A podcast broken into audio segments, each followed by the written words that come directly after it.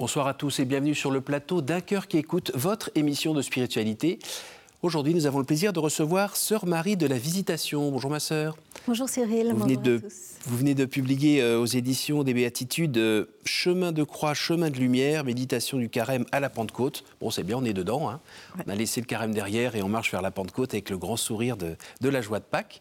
Euh, vous travaillez actuellement comme directrice éditoriale des éditions des Béatitudes, mhm. du côté Nous en le Fuselier. et puis aujourd'hui, vous allez surtout nous raconter eh bien, comment ça se fait que vous vous êtes habillé comme ça aujourd'hui? Euh, Comment est née votre vocation? Euh, Juste avant, je vous invite à nous lire un extrait de texte de votre choix. Voilà, alors j'ai voulu euh, prendre un psaume qui me parle beaucoup. J'aime beaucoup les psaumes. C'est le psaume 115. Je crois et je parlerai, moi qui ai beaucoup souffert, moi qui ai dit dans mon trouble, l'homme n'est que mensonge. Comment rendrai-je au Seigneur tout le bien qu'il m'a fait? J'élèverai la coupe du salut J'invoquerai le nom du Seigneur. Je tiendrai mes promesses au Seigneur, oui, devant tout son peuple. Il en coûte au Seigneur de voir mourir les siens. Ne suis-je pas, Seigneur, ton serviteur, ton serviteur, le fils de ta servante, moi dont tu brisas les chaînes Je t'offrirai le sacrifice d'action de grâce, j'invoquerai le nom du Seigneur. Je tiendrai mes promesses au Seigneur, oui, devant tout son peuple à l'entrée de la maison du Seigneur, au milieu de Jérusalem. Alors pourquoi celui-ci parmi euh, tous les psaumes? Alors j'aime beaucoup parce que je trouve ça incroyable les changements de rythme. Mhm. C'est limite comme un tango, quoi. Mhm. Il y a un tel changement de rythme parce que c'est. Il y a une autre traduction qui dit euh, j'ai foi lors même que je dis je suis trop malheureux. Et je trouve ça génial parce que quand on est malheureux, Moi, quand je me sens malheureuse, j'ai envie de rester, de prouver que je suis malheureuse, de jouer la victime. Et en fait, le psalmiste me dit non, sors de toi-même et dis j'ai foi. Donc, et puis après, on passe du tout au tout. Comment rendrai-je au Seigneur tout le bien qu'il m'a fait? Finalement, euh, mon petit truc à moi, mais c'est aussi la lecture d'Israël avec euh, le passage de la mer Rouge. Jésus, c'est quand même un des psaumes du Grand Hallel qui dit, euh, la Sainte Seine, ben voilà, on est dans le temps pascal c'est un, psaume de louange qui nous montre, ben, voilà, on, rend grâce, on, tient dans ses voeux, c'est aussi moi pour moi important. Et puis c'est, euh, je crois que c'est ça la louange, c'est ne pas nier la souffrance, c'est ne pas nier la difficulté, euh, mais c'est ne pas accuser les autres. Et c'est, euh, c'est entrer dans, oui, dans un chemin de foi. Et, avoir la foi, ben, c'est parfois sauter dans le vide aussi. Qu'est-ce que vous avez euh, cherché à, nous dire dans ces méditations? Alors, j'ai pas vraiment cherché à dire. je crois que j'ai plus essayé de, de, plonger dans la vie. Parce qu'en fait, euh, on a l'habitude euh, dans l'Église de voir ces chemins de croix pendant le temps de carême. Et puis même parfois tous les vendredis, il y a des gens qui font ça très régulièrement dans le temps ordinaire. Et je crois qu'on a du mal à entrer dans la vie, à accueillir la vie et encore plus dans une société marquée par la mort. Et ben nous, on a un Dieu de vie et on a à, accueillir la vie, à, entrer dans la vie, et puis euh, c'est une vie en plénitude. Donc je trouve très important, moi, de, de, euh, pouvoir prier pour, pour creuser et pour accueillir la vie, pas de façon superficielle, mais, mais profonde, donc avec un peu comme pour un chemin de croix, avec des, des des textes bibliques et puis des méditations. Est-ce que vous pouvez nous donner un exemple de cette façon de, de rentrer à plein dans la vie? Euh, À partir du bouquin ou autre chose? Comme vous voulez. euh, bah, par exemple, quand on voit Marie-Madeleine qui pleure au pied du tombeau vide, euh, bah, elle pleure, elle croit voir le jardinier, c'est pas le jardinier, c'est Jésus. Mhm. Et c'est en fait quand il appelle par son nom. Donc est-ce que, euh, moi j'imagine que Jésus m'appelle par mon nom est-ce que quand euh, euh, chacun des, des, personnes qui nous regardent à la télévision euh, peuvent prendre ce, passage de l'Écriture et se dire, bah, non pas Marie, mais de dire son nom et de se dire, bah, Jésus m'appelle moi, mhm. me donne mon identité, me met debout. Et en fait, il y a, je crois, un tout petit pas de, de, de foi. Et puis après, c'est accueillir ça cœur la vie. Alors, pour vous situer un petit peu, vous êtes belge. Bah oui. Voilà, d'un papa belge et d'une maman allemande. Ouais. Voilà. on parlait quelle langue à la maison? Français. Français. Ouais. papa était plutôt catholique.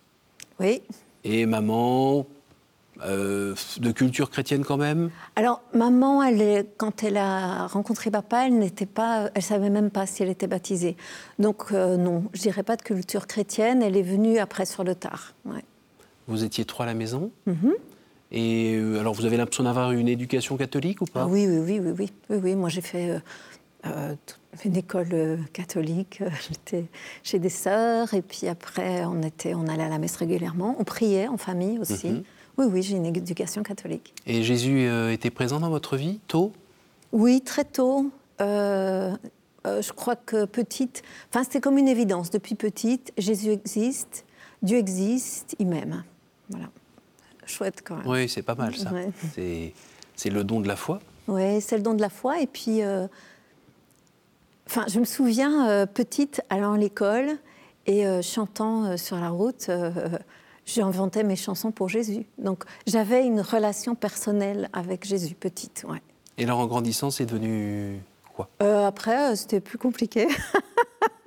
après, c'était plus compliqué, euh, surtout à l'adolescence. Moi, j'étais un peu femme de caractère mmh. qui aime beaucoup sortir avec des copains. Et puis, donc oui, ça fait moins de place. Alors j'ai eu pendant tout un temps, on faisait partie de, de, de groupes chrétien. Euh, j'ai fait le service missionnaire des jeunes, Réveil chrétien, un peu des mouvements comme ça. Mhm. Et qui étaient vraiment nécessaires Oui, pour vous garder euh, plus proche de Jésus? Oui, parce que en fait, en Belgique, euh, on n'avait pas des paroisses hyper florissantes et mhm. puis attractives pour des jeunes. Mhm. Donc on a dû même changer de paroisse, sinon je crois qu'on aurait tout abandonné. Mais après, après, moi, à 18 ans, j'ai dit euh, à mes parents, voilà, vous m'avez donné une bonne éducation, maintenant je m'en vais. ciao, ciao. Donc j'ai quand même fait un peu ma crise. Donc euh, je suis partie, je suis partie pour aller vivre avec mon copain, pour faire mes études. Toujours en Belgique? Toujours en Belgique. J'ai fait des études de droit. Après trois ans de droit, j'étais malheureuse comme une pierre. C'était pas trop, euh, mm. je rentrais pas trop dans, mm. dans ça, dans ce légalisme-là. Et dans, je crois que surtout dans l'esprit du droit. Et donc après, j'ai fait du journalisme. Mhm. Très beau métier. Voilà, très beau métier. Donc j'ai travaillé comme journaliste. À la RTBF Voilà, à la RTBF et RTL TVI, donc euh, les concurrents, services publics et services privés. Des bons souvenirs? De très bons souvenirs, oui. J'ai beaucoup aimé. Euh, j'ai beaucoup aimé euh, l'oralité. Euh, je crois vraiment la radio, c'est mon premier média. Enfin, c'était j'ai vraiment beaucoup aimé ça. Après, c'était compliqué parce que j'étais au journal parlé, j'annonçais que des horreurs. Et à un moment donné, ça m'a atteint vraiment. Je me suis dit, mais je suis pas faite pour ça, moi. Je veux annoncer euh, la vie, en fait. Et alors, pendant ces années-là, la vie de foi, elle dormait tranquillement euh, sous le tapis? Oui, en fait, c'était dur pour moi parce que j'ai bon, j'ai marqué une coupure. Mais je me cherchais, je crois. Et puis j'ai rencontré un ami de mes parents qui m'a un peu fait des remontrances. Mmh. Et ça, je l'ai très mal pris parce que je me suis dit, mais euh, si c'est ça la foi, si euh, je me dis, moi j'ai toujours cru euh, au Fils prodigue, à ces belles paraboles. Mmh. Si c'est pas ça, ça m'intéresse pas. Et donc là, j'ai encore plus voilà, je suis encore plus partie. Parce qu'il arrivait un peu avec le visage de, la règle, de, la moralité. oui, puis c'était euh, si je t'avais connu dans ta mauvaise période de ta vie, tu aurais eu affaire à moi. Et, hmm. et moi, ça, je ne pouvais pas accepter. Hmm. Euh, qui me disent Tiens, pourquoi tu as fait tel choix euh, Je ne comprends pas. D'accord. Hmm. Mais là, non. Là, pas question. Alors, qu'est-ce qui s'est passé? Alors, il s'est passé que 15 jours avant mes fiançailles, j'ai senti au fin fond de mon cœur non. Et que ça venait tellement profond en moi qu'il fallait que j'écoute. Et je me suis dit, euh, ça c'est, de nouveau, c'est marrant, c'est, il y a quelque chose qui touche à la vie là, mais en profondeur, il faut que je l'écoute. Puis après, je me suis dit, mais si je ne peux pas construire, c'est une relation qui va aboutir à quoi? Mhm. Donc euh, voilà, donc ça s'est arrêté. On a arrêté de commun accord. Et puis, euh, et puis j'avais quand même soif de plus. Donc euh, ah, c'est à ce moment-là que j'ai rencontré euh, Fondatio, à l'époque Fondation du Monde Nouveau. Donc j'ai cheminé un peu avec eux et à chaque fois que je revenais, je me dis je veux plus. Donc je suis allée vivre une session d'été Mhm. Et pendant cette session, j'ai entendu au fin fond de mon cœur, va voir un prêtre. Et je me suis retournée, il y en avait un derrière moi. Donc j'ai demandé d'aller le rencontrer. On était dans un champ, on était assis par terre, mhm. il était à ma gauche. Euh, j'ai déballé mon sac, tout ce qui m'énervait dans l'église, que je ne comprenais pas, Enfin, euh, aussi mon péché, tout. Ça a duré deux heures, deux heures et demie? Non, une, bonne heure. Vous voyez? Non, c'est bon, on est à la bonne échelle. Il, suffit d'aller droit au but quand même. et puis. Euh, et ça s'est fini parce que le père est tombé dans les pommes parce qu'il pensait pas entendre non, non, Non, non, non, même pas. Non, non, même pas. Et euh, il m'a dit comment vous voulez terminer? Et j'ai dit mais attendez, moi je vous ai tout dit. c'est une confession là. Et au moment où il m'a donné l'absolution, Jésus était à ma droite et Jésus était à genoux. Et il m'a juste dit, je t'attendais. Et ça, ça a changé ma vie. Donc c'était le 22 juillet 1990. et ce jour-là a changé ma vie. Parce qu'en fait, c'était plus des mots, c'était plus seulement euh, juste euh, un livre. C'était quelqu'un. C'était réel. Mais en même temps, c'était quelqu'un que vous aviez déjà rencontré à 6 ans alors. Exactement. Et euh, c'était, c'était comme le saut de la vérité et puis surtout, euh, ce jour-là, j'étais plongée dans la joie. J'avais l'impression que toutes les cellules de mon corps se sont mises à danser et que, euh, ouais, j'étais en fait, euh, je suis créée pour la joie. Et, et cette vie, qui, cette vie, elle est, elle est pleine, quoi. Elle, est incroyable. Et ce, quand vous le relisez aujourd'hui, mhm. ce détour entre 6 ans et, et cette rencontre était nécessaire je crois que j'aurais peut-être été un peu moralisatrice, un peu chiante, peut-être, un tout petit peu, quelque part. Euh, je crois que j'ai. Enfin, aujourd'hui, en tant que religieuse, euh, enfin, je connais plusieurs personnes qui m'ont dit je, je, me sens écoutée et accueillie par toi aussi mmh. à cause de ma trajectoire, certainement. Mmh. Ouais. Qui fait que vous savez de quoi on vous parle, en fait, parce que il y a des expériences de vie que vous avez peut-être côtoyées ou expérimentées vous-même Je crois que c'est pas seulement... Et vous descendez pas votre tableau euh Non, je crois que c'est pas seulement expérimenté, parce que j'ai pas tout expérimenté non plus, il faut pas exagérer. Mais je pense que c'est plus au niveau du jugement. Mhm. Parce que quand on se sent... Moi, ce qui m'a euh, vraiment cassé dans ma vie de foi, c'est de me sentir jugée par des mhm. gens d'église. Mhm. Et je sais qu'en fait, le jugement ne nous appartient pas. Et que le jugement de Dieu, c'est pas un jugement, en fait c'est un appel à la vie. Donc, donc c'est autre chose. Mhm. Cet engagement euh, dans les, béatitudes, euh, il s'est fait donc facilement, naturellement?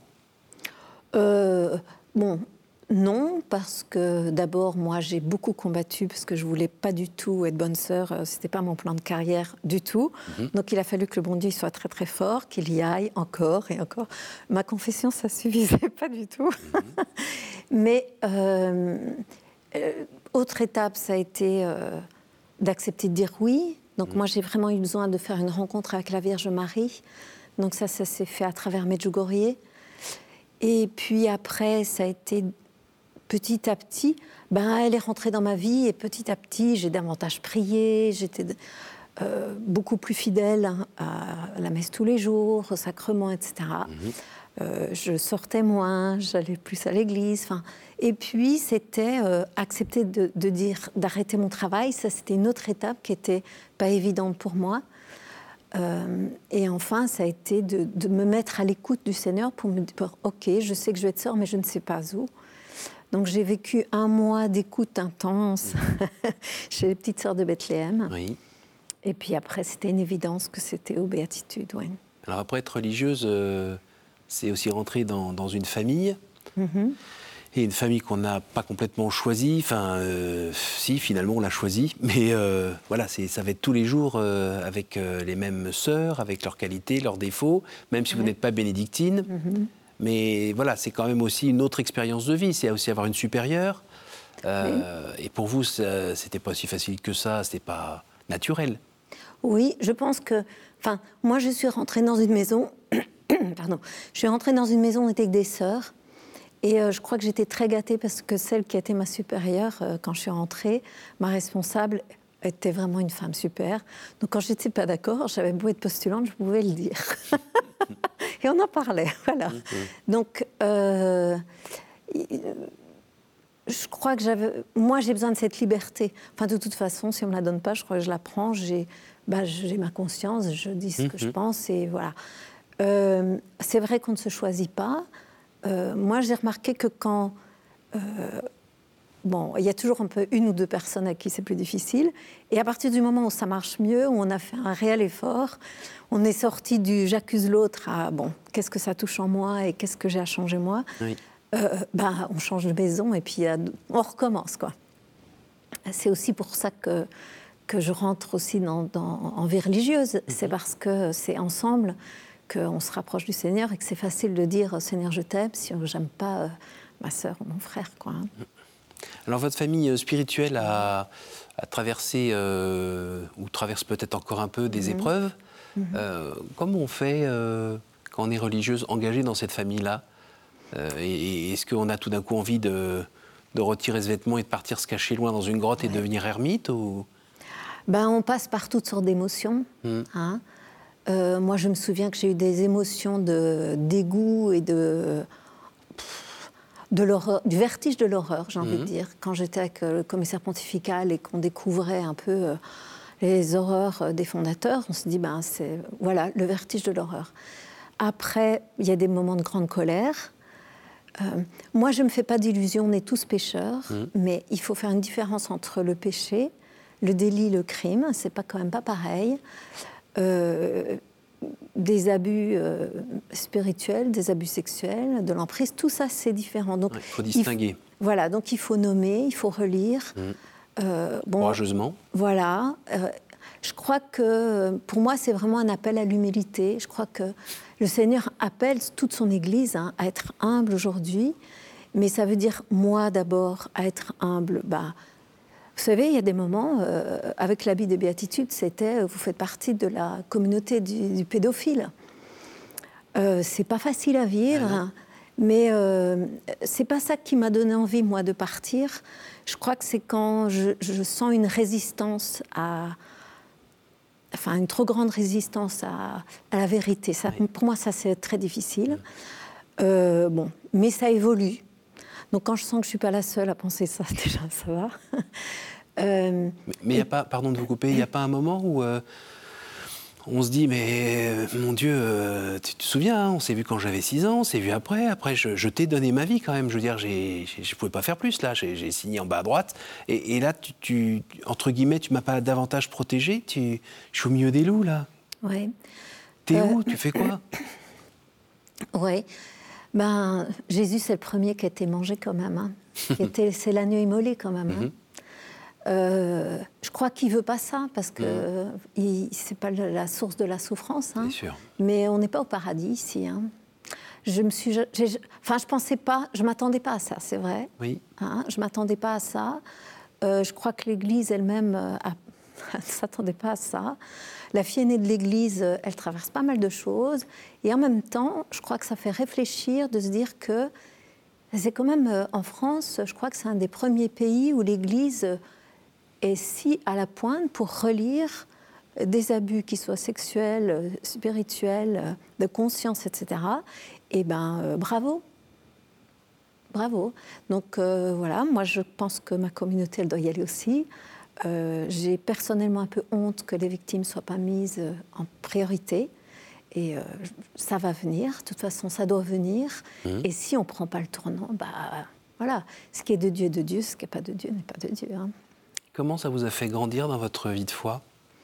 Je crois que je peux que m'appuyer sur mon Dieu. Il y a des moments où il n'y a que. Ben moi, je suis, venue- je suis rentrée pour lui. Et euh, donc, c'est vrai que quand je médite, euh, ben voilà, j'ai foi. Alors même me dit, je suis trop malheureux. Mais c'est Jésus, il a dit ce psaume Oui.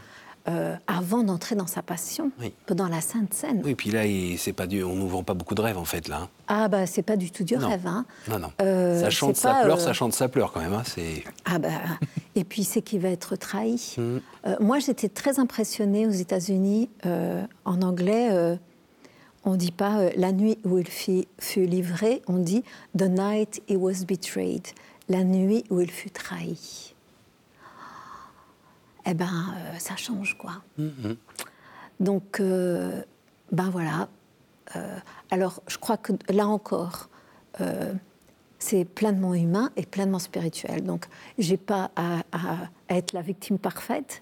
Donc, ce qui a à être dénoncé, être dénoncé. Mais une fois que c'est dénoncé, après, moi, je suis là pour suivre le Christ. Je suis là pour euh, être unie à lui. Et de toute façon, j'aurai mes croix aussi. Et c'est à travers ces croix qu'il y aura la résurrection. Mhm. Hein c'est pas pour rien que nous on est en marron et blanc. C'est la croix et la résurrection. Mhm. Donc, euh, mais il y a quand même plus de résurrection que de croix quand même. L'objectif, c'est quand même euh, la, vie. C'est pour ça qu'il faut la laver tous les jours pour que le blanc euh, sorte bien. De toute façon, là, il sera toujours un peu sale, mais c'est pas grave. la perfection n'est pas de ce monde. Qu'est-ce qui vous a permis, entre guillemets, de, de tenir pendant euh, le temps des révélations, les temps de crise aussi un peu dans la communauté, parce que vous n'avez sans doute pas réagi toutes de la même manière. Euh, concrètement Alors concrètement, c'est déjà être habitué à un rythme de, prière, mmh. parce que la prière, elle nous tient. La mmh. parole de Dieu, c'est quand même notre roc, les sacrements aussi. C'est aussi d'avoir... Ben, moi, j'ai bien vu, avec, entre sœurs, on s'est tenu, quoi, et on se tient. Donc euh, on sait qu'on a la même vocation mm. et qu'on ne va pas trouver ça ailleurs. Mm. Euh, euh, une vocation en même temps contemplative et missionnaire, mm. d'évangélisatrice, donc ça, ça nous tient. Et puis aussi, moi, c'est mon père spirituel. Moi, j'ai toujours eu des accompagnements quand même extérieurs. Et puis, on est toujours en lien avec des gens de l'extérieur. Donc, on est quand même libre d'appeler, de, dire au secours, de dire j'en ai ras-le-bol. Euh, et puis, c'est d'exprimer, de faire sortir les choses. Mmh. Je me souviens une fois, euh, c'était vraiment au début, il n'y avait pas encore toutes ces affaires-là, mais j'étais un peu euh, comme ça. J'ai demandé de prendre une voiture, j'ai pris une voiture, et je suis allée hurler dans la voiture. voilà. Ce jour-là, j'ai besoin d'hurler dans une voiture. Voilà. je suis revenue redéposer la clé, on m'a dit, mais ça n'a pas duré longtemps. Non, j'avais juste besoin d'hurler dans la voiture. Et ça va beaucoup mieux. Voilà. Il faut, respecter notre humanité. Il faut respecter notre humanité. Je crois que c'est très important. Est-ce que... Sinon, il n'y a pas de divinité. On ne sera pas euh, divinisé sans humanité.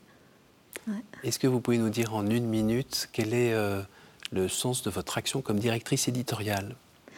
Euh, ben, C'est de, de, percevoir ce dont les gens ont besoin aujourd'hui, de pouvoir entendre les cris du monde et d'y répondre.